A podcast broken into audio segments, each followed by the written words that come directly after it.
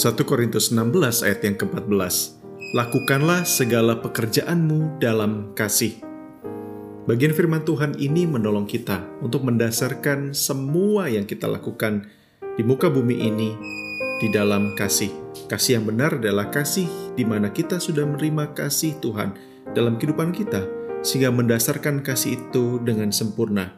Di dalam 1 Korintus yang lain, Paulus menyatakan, bahkan ketika seseorang mengorbankan dirinya untuk dibakar, tetapi ketika tidak melakukannya di dalam kasih adalah sesuatu yang sia-sia.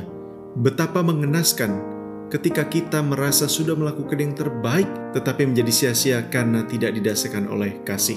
Jadi, apapun juga pekerjaan yang sedang dipercayakan Tuhan kepada kita, yang paling sederhana sekalipun, lakukanlah di dalam kasih. Bapa Surgawi, kami pagi hari ini berdoa karena semua hal yang Tuhan sudah berikan kepada kami untuk kami kembalikan ucapan syukur itu kepadamu. Pekerjaan-pekerjaan baik yang Tuhan sudah siapkan, kami rindu melakukannya karena didasarkan di dalam kasih Tuhan. Sehingga sungguh Engkau sendiri yang akan menolong kami, sehingga pekerjaan itu melegakan kehidupan kami.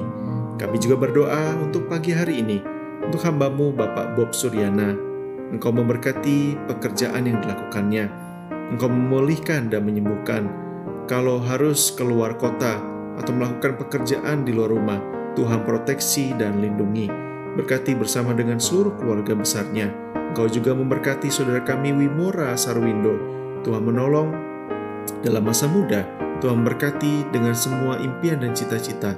Terima kasih untuk kesetiaan kedua hamba-Mu ini di dalam pelayanan dan pekerjaan baik yang Tuhan percayakan kepada mereka. Dalam nama Tuhan Yesus kami berdoa. Amin.